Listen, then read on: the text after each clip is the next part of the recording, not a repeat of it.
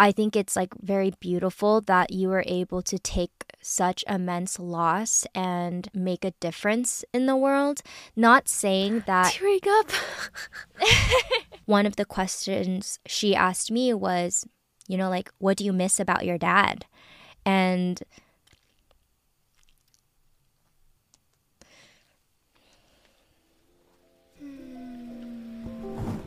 Sorry, I thought I wasn't Just gonna two- cry. Just two teary gals.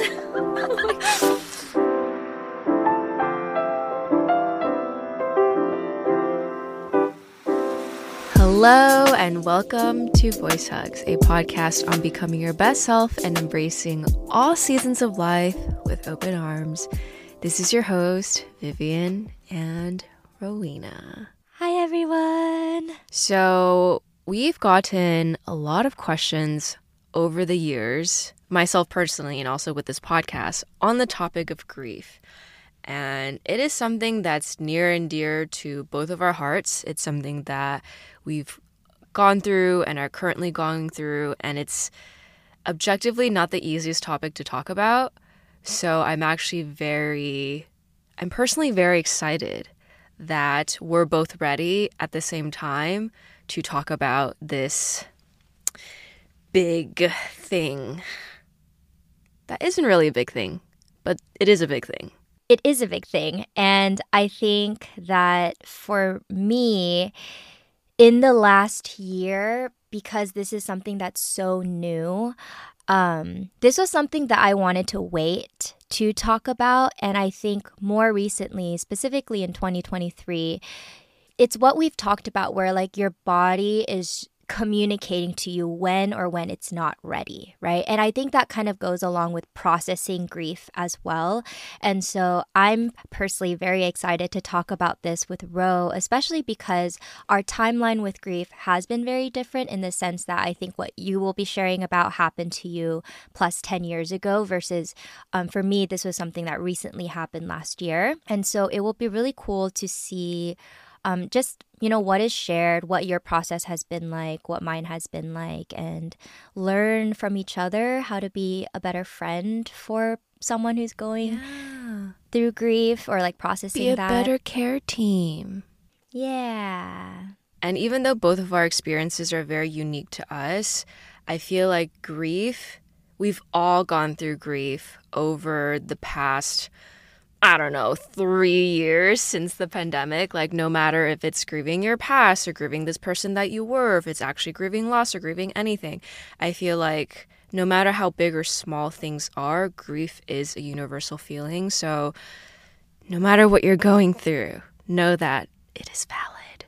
all right so let's start with your story of grief and when it happened for you what happened and maybe what that was like at that time when you first experienced it and how that impacted your life Oh man, it impacted everything and it changed everything. I feel like, should I just read an excerpt from my journal? Because I feel like it can help paint a very, very good picture. I might cry. I was reading it earlier and I was about to cry.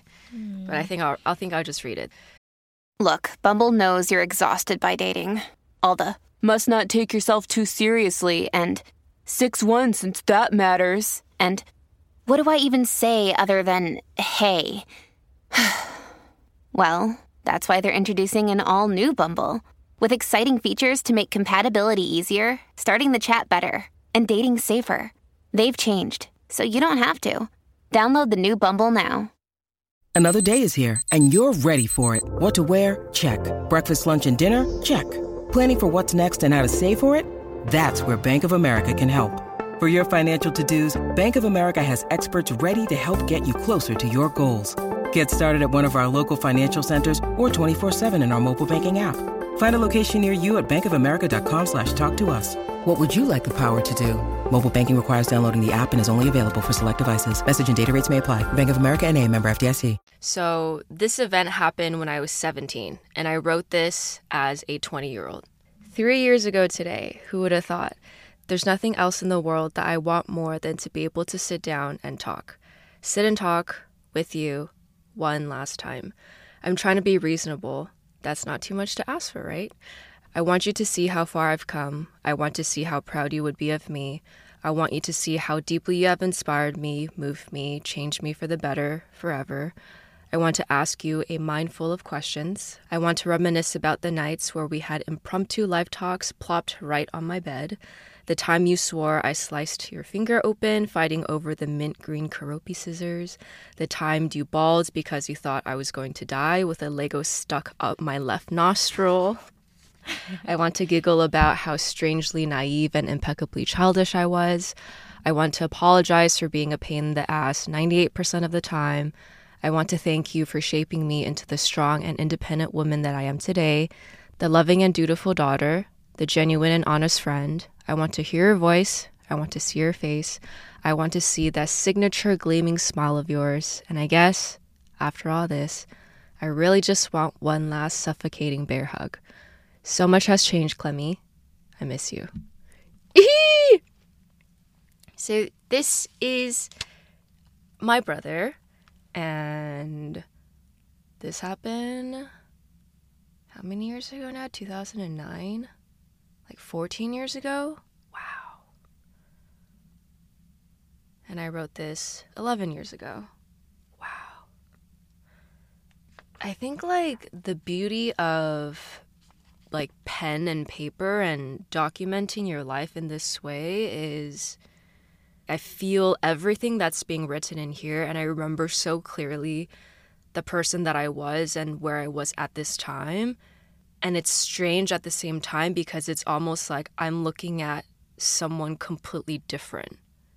Because although I did write this, yeah, I think like over time, over 10 years, I've also grown a lot but it's beautiful to have a documentation of the different mind spaces and the different thoughts that I've had throughout the years because yeah, I think like I don't know, growing up I've always prided myself like I have a sharp memory. I'm going to remember everything. But now that like we're in our 30s, I was like, yeah, some things are turning fuzzy. it's you know, the things that aren't as top of mind, front of mind, you're not really going to remember. Um, but overall, I feel this is something my coach said to me, and I'm going to say it to my younger self. I feel very tender towards my younger self.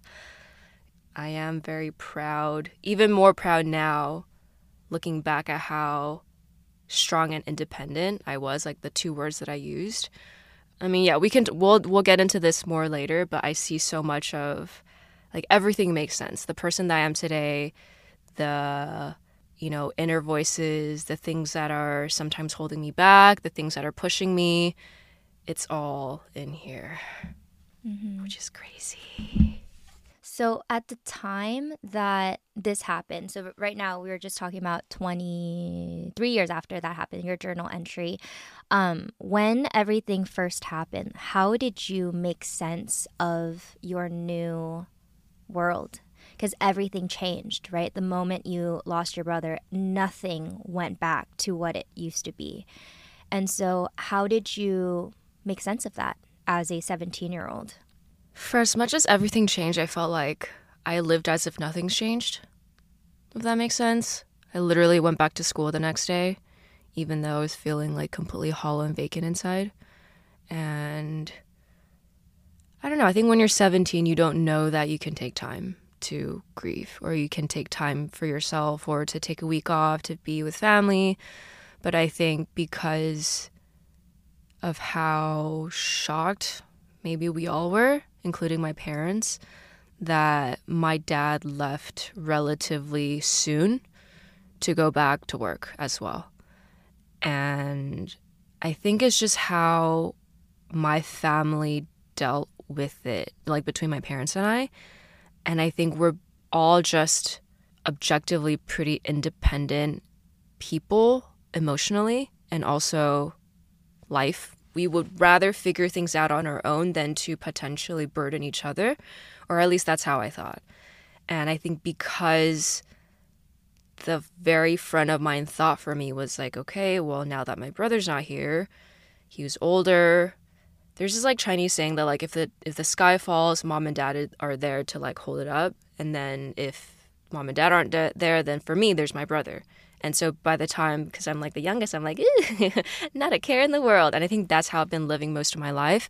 But at 17, this is when, this is the first time where I was like, oh, well, you know, now that my brother's not here, it's kind of like the responsibility is now falling onto me to be that child, dutiful, respectful, loving, caring child to my parents. Not that I wasn't, but it's even more front of mind. And so I think my objective and my focus during that time was to just be strong for my parents, be strong for my family because someone had to. I don't know if it's like I didn't want to seem weak or I didn't want to whatever, but uh, a thing that came to mind was I also want to show my peers that something so tragic can happen to you, but it is up to you to decide how to react to it. And so I think this like vision of strength just clouded my vision for better or for worse and I just went on autopilot. Yeah. Of not feeling because to be able to live with this, I didn't allow myself to feel. I know that this happened at a very young age, and it's also very interesting to hear how this impacted your parents and how they dealt with it at that time, right? Losing a child. And I don't think it's it makes sense why like something so big losing someone in your life in that way that is so so painful that even for me when something like this happens my first reaction is let's fix things. Let's make things better. Let's do something to make it better. Let's not cry in front of my parents because I don't want them to be sad. Let's show people that like I can handle it, you know, so that everyone else around me feels comfortable. They don't feel pity for me or like I'm showing that like I'm okay when the reality is like you're not okay. But I think part of that phase in the loss is also just not knowing how to be okay with not being okay, right? Like taking time as a 17 year old or taking time as a 30 year old, I think it's never easy. I think it was probably a lot more confusing for you at the time because your identity was just so like fresh, you know, like you're still learning about yourself. It was non existent. yeah, like you're a baby. you were in still you're 17. am. Yeah, so um, I can see how that really shaped your path at that time instead of, and I loved what you said, how like that need to be strong clouded your vision for better or for worse and just really prevented you from allowing yourself to feel the grief at the time, right? I always hear about the five stages of grief, and I actually don't know what the five stages are. Do you? It's like I think you made a video about this a while ago. I did. Okay, it's denial, anger, bargaining, depression, acceptance. I think I jumped to acceptance yes. like. so like that to me is also interesting because the the denial part, I don't know how much of like avoiding feeling the sadness or the grief is me being in denial or like even for you, right? Like jumping to acceptance like mm-hmm. do you feel like you went through all five stages? Or because i know in the past you've also mentioned as you said you kind of just jumped straight to acceptance because your brother was no longer here. So like what else were you going to do about it? Yeah i think that was it. I think because if you look at the i'm going to look at the five stages. The denial part is like there's nothing to deny. Like it's you know like there's nothing I can do to bring this person back. For anger, I was like, anger is not going to solve anything. To bargain, there's literally nothing to bargain with. I actually probably jumped straight into depression and acceptance. I think I was already a little bit depressed at that time. In yeah, towards the end of high school was when I like started going through a lot of, you know, I couldn't eat, I couldn't sleep. So I think that may have already been there lingering. And then with this, it's just like it just went straight to depression acceptance, mm-hmm. like to, combined. Yeah. Because to me, in my mind, is yeah, what else can you do?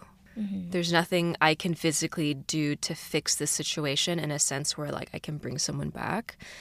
But I think this is interesting because in your situation, the context of grief is similar, but it's also different. Mm-hmm. Can you help us paint a picture? to kind of paint a, a picture, um, my parents divorced when I was five, and my mom remarried when I was 10. So I've known my stepdad since I was like seven, I think. I pretty much grew up with him. He was a huge father figure role in my life.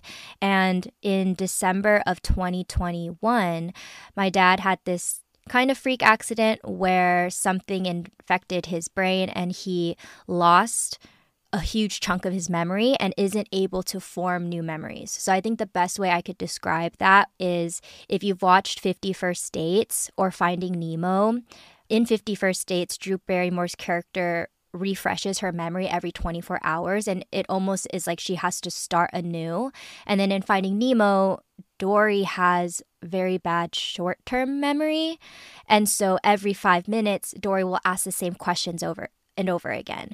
And so essentially, what happened with my dad, my stepdad, who I also call my dad, um, he had lost his memory and he lost like the last 20 years of his life, which is the 20 years of relationship that I had with my stepdad. 20 years worth of memory of his life. Of memory, yes. So if I was to ask him, hey, like what college should I go to? He could not remember. Um, and then forming new memories he couldn't form as well. So, meeting my boyfriend, for example, he can't remember after like every 10 minutes. He'll know that like this person's in the room, but it's hard to like put the thoughts and like connect it together. My stepdad is also very young. I would consider him young. He's 54.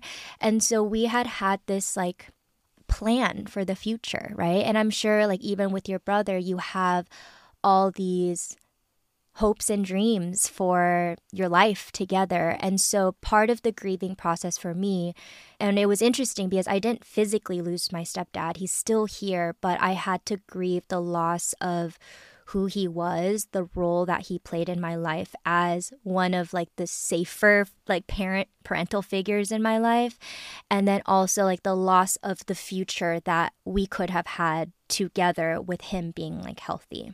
I asked you the question about like the five stages of grief. I was in full denial for like the first six months. And the week that he went into the hospital was the week that we started Voice Hugs podcast. And so when you look back at how Voice Hugs kind of like happened last year, it makes so much sense that I jumped straight into work and, you know, like I need to find meaning in my life. I need to make my life meaningful because this happened to my stepdad and he gave me so much for me to like make an impact on the world. And I kind of hear that similarity with you where it's like, because your brother passed away at such a young age, you feel like it's your responsibility to live both of you know like a life for him and then a life for yourself and to like make good in the world. I, I think that's something that's common. When someone experiences loss you need to like reflect and figure out oh my god like what is life now? Everything's changed. I need to find meaning. I need to hold on to something that will make this loss meaningful for everyone and make it meaningful for them because it's unfair that they've lost what they've lost. I guess for me, I was in denial for a long time. I was very angry about the situation and that's where I would take it out on my boyfriend sporadically and he didn't, you know, like it was just really tough for everybody last year. And then I fell into like a huge depression by the end of the year. So I definitely do think that I went through um, the stages. But I do want to point out that I don't think these stages are linear. And that's something that I'm curious to ask you about too is that because so much time has passed, can you go in and out of the depression, right? Like, same thing with your acceptance. Like, you accept it, but then do you ever revert back to, like, well, this is kind of unfair? Like, this. This is not, and then you feel angry, you know? Like, what has that experience been like for you? I think within all of these feelings, there's also deeper layers of each feeling. it's like it's hard because it's feelings, right? And then I was going to say you can choose what to spend more time and energy on. And I think because I was in a place where I've already accepted, at least surface level for the most part, there's nothing to really make sense of, at least for the situation, right? There's not much I can be angry about. There's not much I can be in denial about. There's not much that I can try to bargain for because it is what it is. I think I naturally move towards acceptance pretty quickly and I try to focus on how can I accept this I guess even more deeply. And as you said it's like when something like this happens, you tend to throw yourself to either distract yourself or to busy yourself and to also try to find meaning out of why this happened. And I think that was my journey for the four, five, six years that followed, where I was, you know, we're we're in college, you're partying it up. Maybe I'm speaking for myself because Viv not so much, or not definitely not as much as I did. Um, but I think I definitely threw myself into this lifestyle because I was so simultaneously still trying to avoid while I was grappling with, okay, but like, what does this all mean? Like, why are we here as humans? If someone can come into this world just as quickly as they leave it, like, you know, is this thing that we've been sold our whole lives? I even wrote it in my journal. I just read it of like, you know, okay, I go to a good college, I graduate, I marry my best friend, we have beautiful babies, we have a beautiful house, and then I grow old and die. Like, is that it? And I think that was just like the thing that was like, but there should be more. And I think my personal journey took the path of spirituality. And the more I leaned into it, the more that I think it kind of gave back to me I think I've shared this on the podcast before. I've definitely shared it on YouTube where one day coming home, I was reading like a scripture of my spiritual practice and it wasn't even anything that I read, but a thought just popped in my in my mind where I was like, okay, what if you and your brother in a past life signed a pact together that in this life he would depart before you so that you as Rowena can accomplish what both of you guys sought out to do together. And mm-hmm. I think in that moment, it really was this like colossal turning point where I think up until that point, like I'm human. Like we we all still have emotions. So like I would still get sad from time to time. Um like crippling crying that like I never knew you can humanly hurt so much from crying so hard. Like that was previously. Um, so I think like depression, like it was fully there, but over time was able to pull out of it. And this moment of clarity, ever since that turning point, whenever I would think about my brother, whenever I think about what happened, it wouldn't necessarily be like a happy thing, but I think I was able to reframe it to a positive, encouraging, motivating thing than anything else that it may have been before. Mm. Yeah. Maybe because this is still new for me, like a recent thing.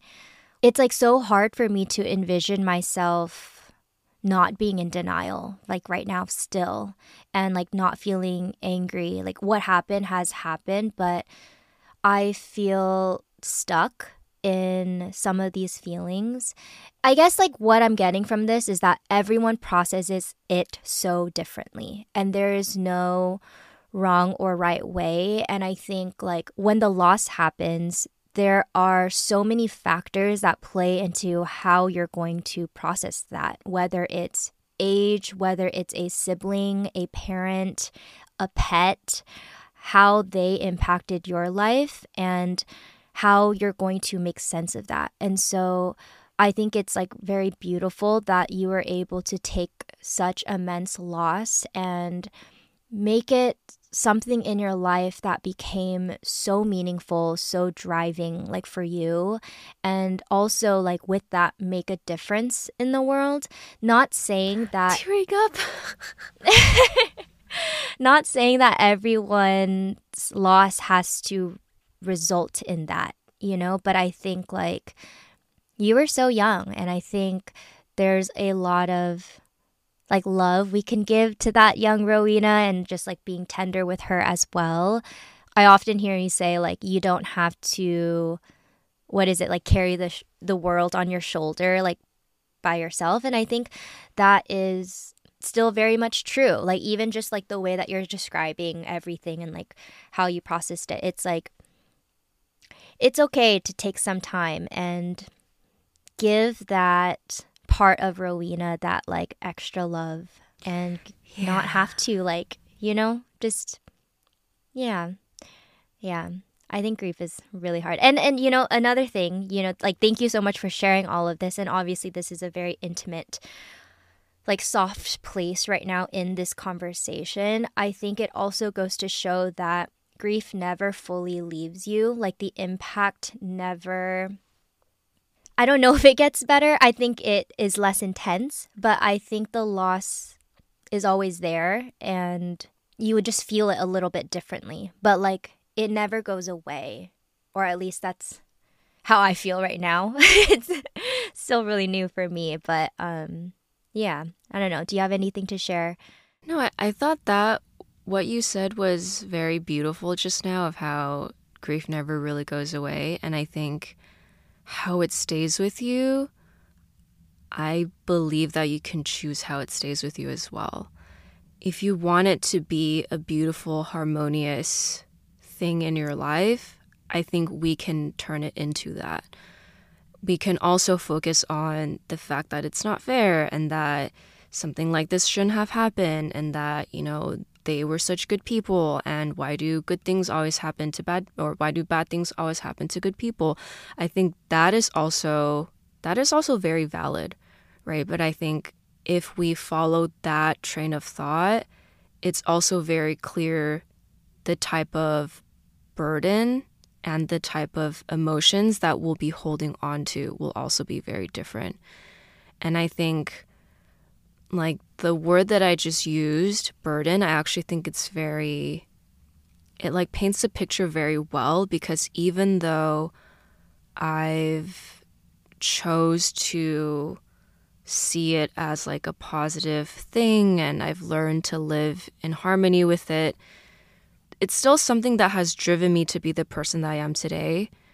And I may even say that it has maybe been a burden in my life where I felt that I had to live for two people. Mm-hmm. Because, you know, maybe it was the pact that we made. Maybe it was realizing that I'm the only kid left for my parents, whatever that pressure was. That pressure was still very, and it still is to this day, very, very front of mind. That drives a lot of like my inner motivations, the way I do things, the fact that I feel like I'm not doing enough and that I'm not enough as a person. So I think in this way, it, as you said in the beginning, it completely changes you, it completely changes your life.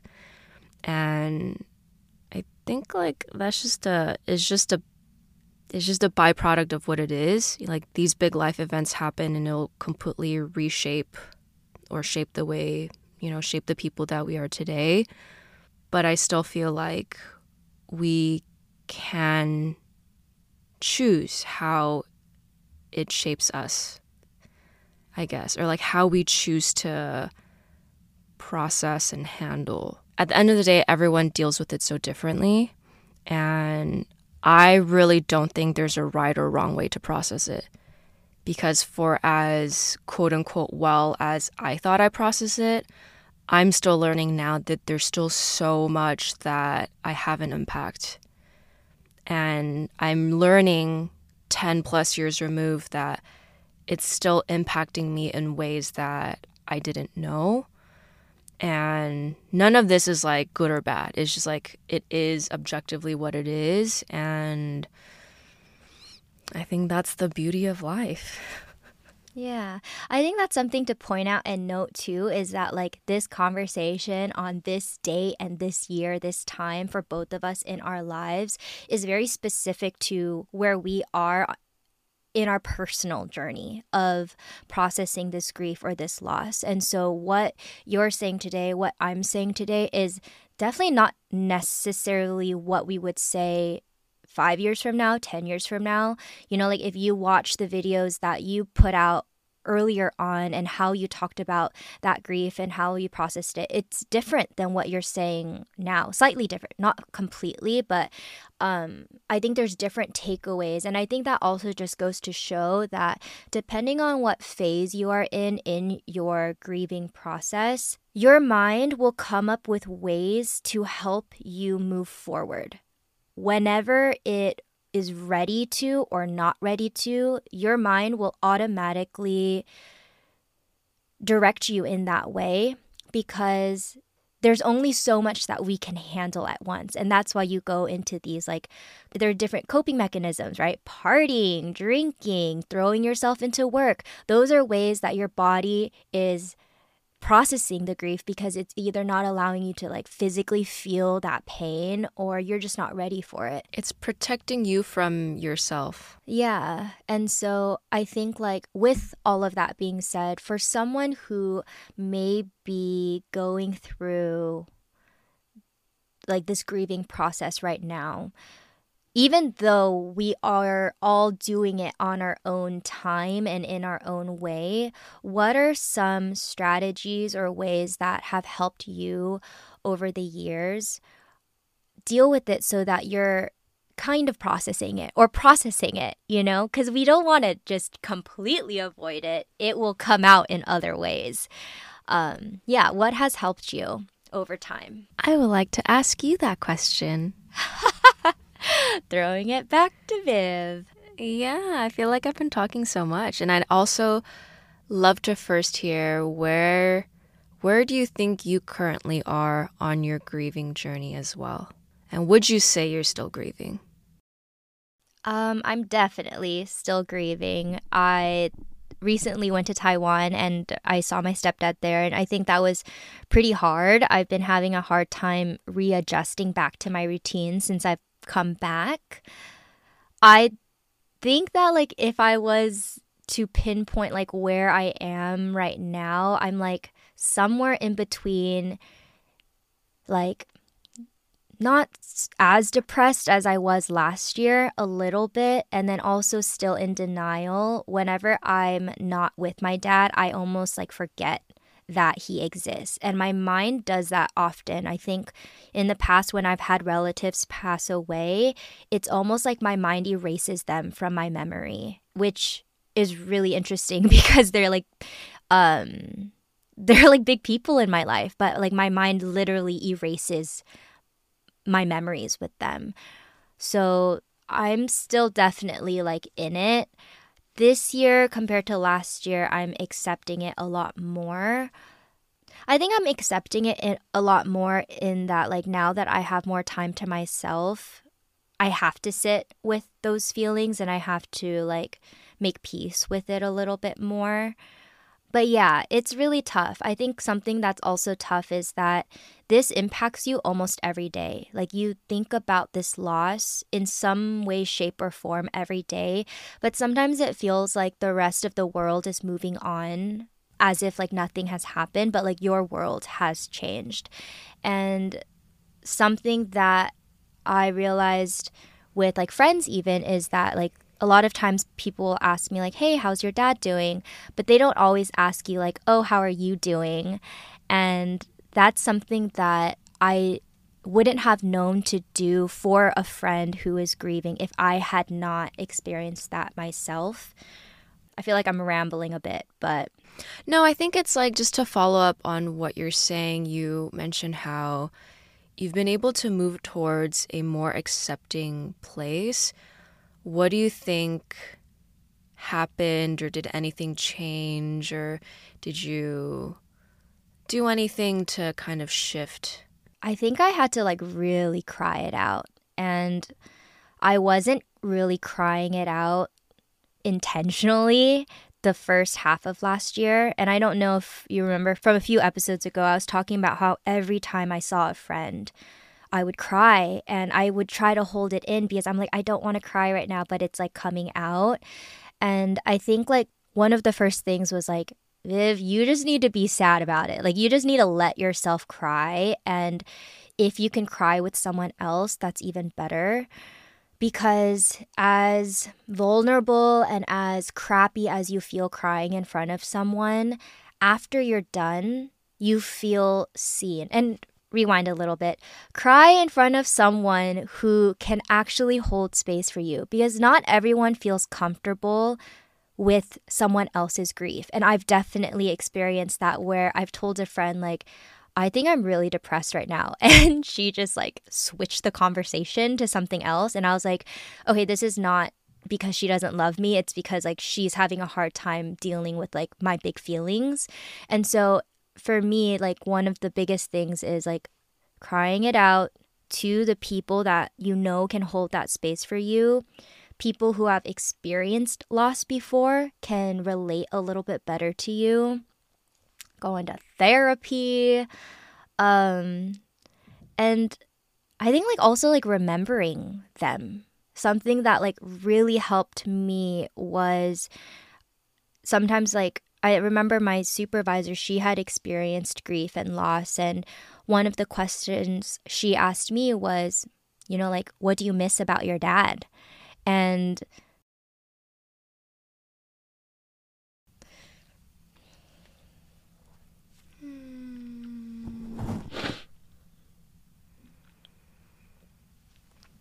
Voice hugs to Viv.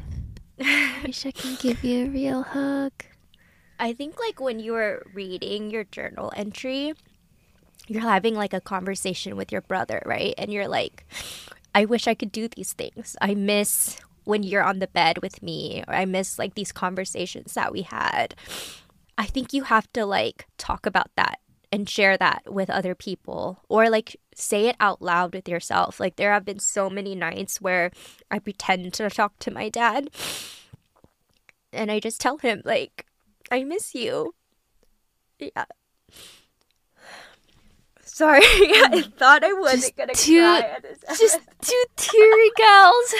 Oh my uh, okay, hold on. Uh, this is a pretty accurate reflection of my life right now. And that's okay. Yeah. But yeah, I think like having those conversations is important and remembering them and like celebrating what was grieving what was and it's okay to feel sad about like the future like i think about when i have kids and i'm like I don't know if my stepdad's going to remember them every time he meets them. It's kind of like the notebook, you know, when mm-hmm. she doesn't recognize her own kids. Um, and so you just have to like think about those things and make peace with it. Not like, for me, it's not so much like, well, what am I going to do about it? It's more so like, okay, this is what you're sad about. And let's just be sad about it for a little bit and you will adjust to a new life with this loss and that is a part of life like you said like that is that is the part of life like you will experience loss in life no matter who you are we've all experienced loss for sure you know even just with the pandemic like you lost the life that you had previously and so for me it's probably just going through it and like letting yourself go through it and giving yourself grace and patience when you are going through it or when you're not going through it. Like, don't push yourself. Mm-hmm. Yeah. Mm-hmm. That was very beautiful. Thank you for sharing. Thank you for listening. I'm a puddle. In moments where you are having a conversation even if it's with yourself about what you'll miss about your dad, how do you usually feel after? Like, is it a cathartic experience? Is it like, do you leave feeling lighter? I always feel better 100%. Like, as sad as it is in the moment, and as like you know it's like you said like you you don't know that you can physically hurt from crying so much. Like you can't even breathe from your nose sometimes and you're like i or might even die your mouth you literally yeah. can't breathe from both any crevice. And then you can't see as well right? Everything is just kind of blurry and your eyes are puffy. But um as like as much as I hate crying and like going through that, every single time I go through it, I say what I want to say out loud. I always feel like something just like lifted off my chest. Like it always feels better. Every time I've cried in front of a friend, as crappy as it feels in the moment, and as much as I don't want to be a burden to them, I always feel more supported, more cared for most of the time by my friends. Aww. Yeah. Big hugs. Big, big hugs. Big hugs. I think what you said earlier about just allowing yourself to go where you know you need to go, whether that is I think there'll be moments where you just you can't face it. And it's not healthy to face it when you can't face it. Just like how if you can face it but you're like choosing not to and you're running away. I think it's like the two extremes.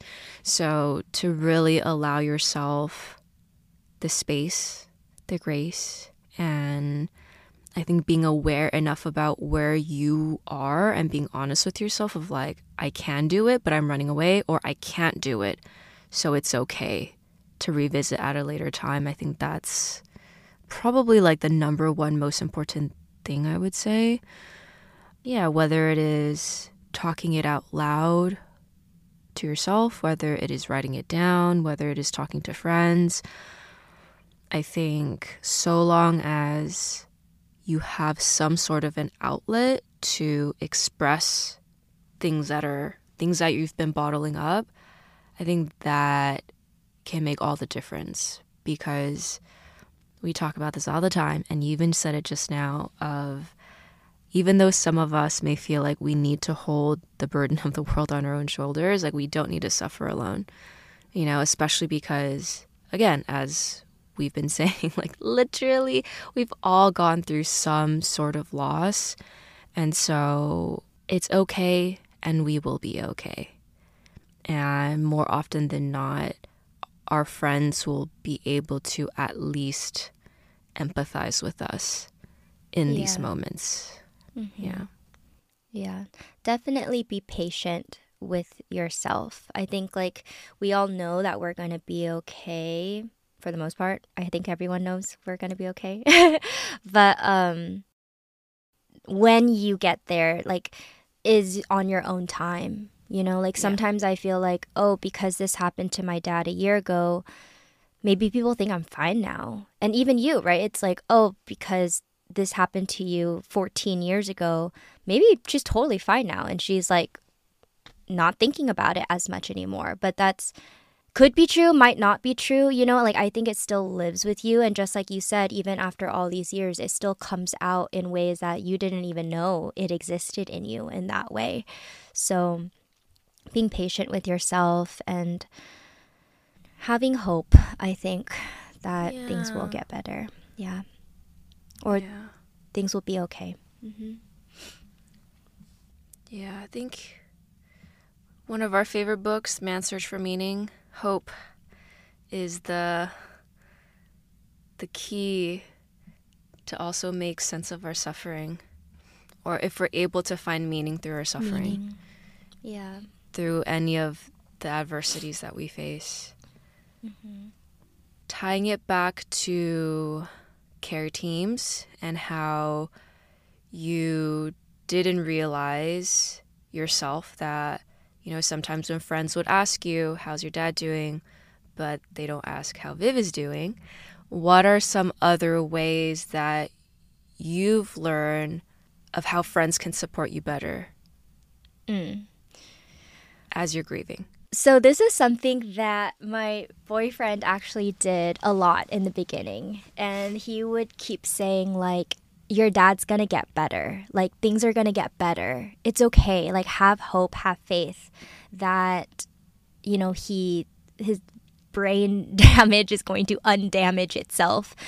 Um or also that like you're going to be okay. We're going to be okay. And I know we just literally said this, but I think this is kind of in a different context in that in the moment when I'm crying and I'm like really sad, I already know things are going to be like, I know I'm going to live tomorrow. You know, like I know I'm going to move forward in my life. I have no choice but to live. you know? But I think like in the moment, what has helped me the most, and this is something that he has recently done with me, and I felt a huge shift in our relationship as well, is saying that like, you know what, things are really crappy, but I'm here with you. I will be here with you mm. No matter what. And like, whatever happened in the past, whatever loss you've experienced, whatever pain you're going through now, I will be next to you and I will support you. And I might not understand how hard it is for you. I can't understand. I'm not in your shoes, right? But no matter what, I will hold your hand and I will always be here in whatever way I can and in, in whatever way that like you need me to be. And something as simple as saying like I support you, I am here with you, that makes a huge difference in someone's like moment when they are feeling so defeated or so sad about something. Yeah, you don't really want to fix it for them and I know a lot of we love going to fix it mode, right? Like I'm Yeah. going to help you feel better by showing you a brighter this. future. Yeah. Yeah. Um, but it is just sitting in that space with them for that time, you know, and, and, trust that they're not going to be in that space forever. So you don't have to fix it. It's not your job to fix it either. Mm-hmm. Yeah. Wow that was very beautiful. Go, boyfriend. I mean, he didn't say it the way that I said it, but that's how I took it. and that's what's most important. yeah, that's how I took it. It was like one sentence for him. And then Yeah. we both teared up right when he said it. And I was like, okay, done. Look at this all Yeah. Thank you. I just threw my jacket back on backwards to hug me because I feel like I feel like we all need a hug right now. we need a hug right now. yeah. I think for me the the main thing that I found is like we're all humans going through our lives doing our best, right? And so as you said, you know, sometimes you'll bring it up to a friend and then because they don't know how to respond, they'll change the conversation, things like that, right? I think throughout the past 14 years, whenever I bring up my brother, you know, I've gotten a spectrum of different responses. For the most part, like they're all very positive, or like I can tell it's never because they don't care that they respond the way they do. It's always because they do care, and sometimes they care so much that they freeze and they don't know how to react. So they say something different or they like take the conversation a different way. Um, a little thing for me is like when I tell people and they're like, oh my God, I'm so sorry. In my mind, I'm like, you're fine. You don't need to be sorry. like, you didn't do anything. It wasn't you. Um, but I think, like, you know, being with James and understanding more of why people feel sorry, it's like they they're not feeling sorry about that necessarily, but maybe it's because like that you had to go through what you need to go through. So I think that's something that I'm learning. But I think I just didn't like people looking at me like sympathetically because I think like sympathy is different from empathy. Empathy is like I feel you, I see you, and like you know, and I think sympathy or maybe even like pity, it's more like oh, like that's sad, and you know, like I feel, you know, like I don't know. I just I don't want I don't want people to feel sorry for me. I'm fine. You know, like things will be fine. It's okay. I'm just sharing because I want you to know that this is something that's important to me. Um, but going back to understanding now that everyone's just trying to react and converse in the best way that I that they know how. You know how. I also never take people's response too seriously because if I feel comfortable enough opening up to someone about this, for the most part, they're like, they're good people, you know? So, mm-hmm. one last thing like exactly what you said of like you know we now know that other people respond in the way that they know how. I think it's also important to remember the reverse of people grieve in the way they know how. And so mm-hmm. a lot of times we judge people for what they're doing in their life, right? And sometimes, like, honestly, I feel like the whole last year I was operating out of like trying to survive my like own brain and my feelings. And to remember that like you don't know what someone is going through if they're not talking about their loss, if they're not talking about their grief, it doesn't necessarily Mm-hmm. mean that they even know that they're going through it or that like it they're not going through it. So just again, like focus on yourself, take care of yourself. Don't judge other people, don't judge yourself and just letting yourself like just giving yourself grace like wherever you are in your life. Mm-hmm. Yeah. What you just said just brought up something for me. So I don't really think about high school or like unless they're my high school friends, I don't really think about like people of my past. And a few years ago, one of my high school besties told me that people had thoughts about how I was grieving about my brother and how it was weird that I seemed so fine. And I'm not someone who gets moved easily by what people say. But in that moment, I was so pissed. Because I was like, but you don't know what truly was going on behind closed doors. And had you known, or had you just asked, you would have seen what was kind of like behind closed doors. And so, you know, at the same time, it's like, yes, don't judge other people. But then where I am now, I'm also like, well, yeah, they also didn't know better. Right? Like, we're all in our teens, early 20s. People say silly things when they're young. I've said silly things when I was young, I'm sure. Um, but yeah, Not even when you're young. Like people say really silly things now. now. I mean, not us, but like just like in general, like the world. We talk about our youth in that way, but like I read comments recently on like people's stuff, and I'm like, people are mean. Like people are just Oh, judging yeah. left and right. Yeah. Anyways, So just do you, boo boos. Embrace all seasons of life with open arms, okay? yes, We're on this together, okay? Yes. And if you are currently going through grief or experiencing loss, we are here for you and we have experienced some form of that as well. So you are not alone in those feelings. Um, you can always reach out to us if you feel comfortable. Our email is hello at voicehugspodcast.com or you can shoot us a DM at hello voicehugs. Gosh darn it, I always do that.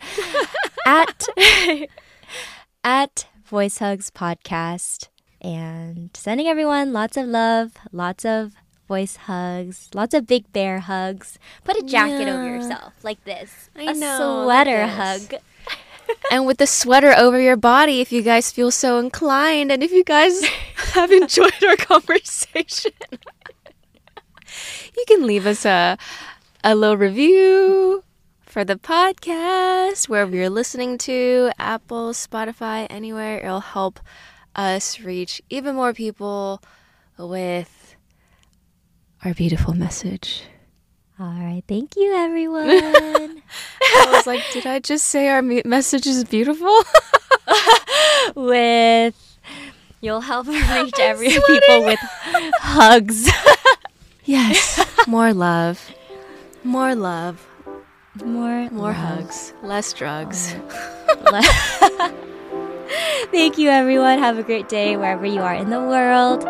Voice hugs. Voice hugs. Bye. Bye.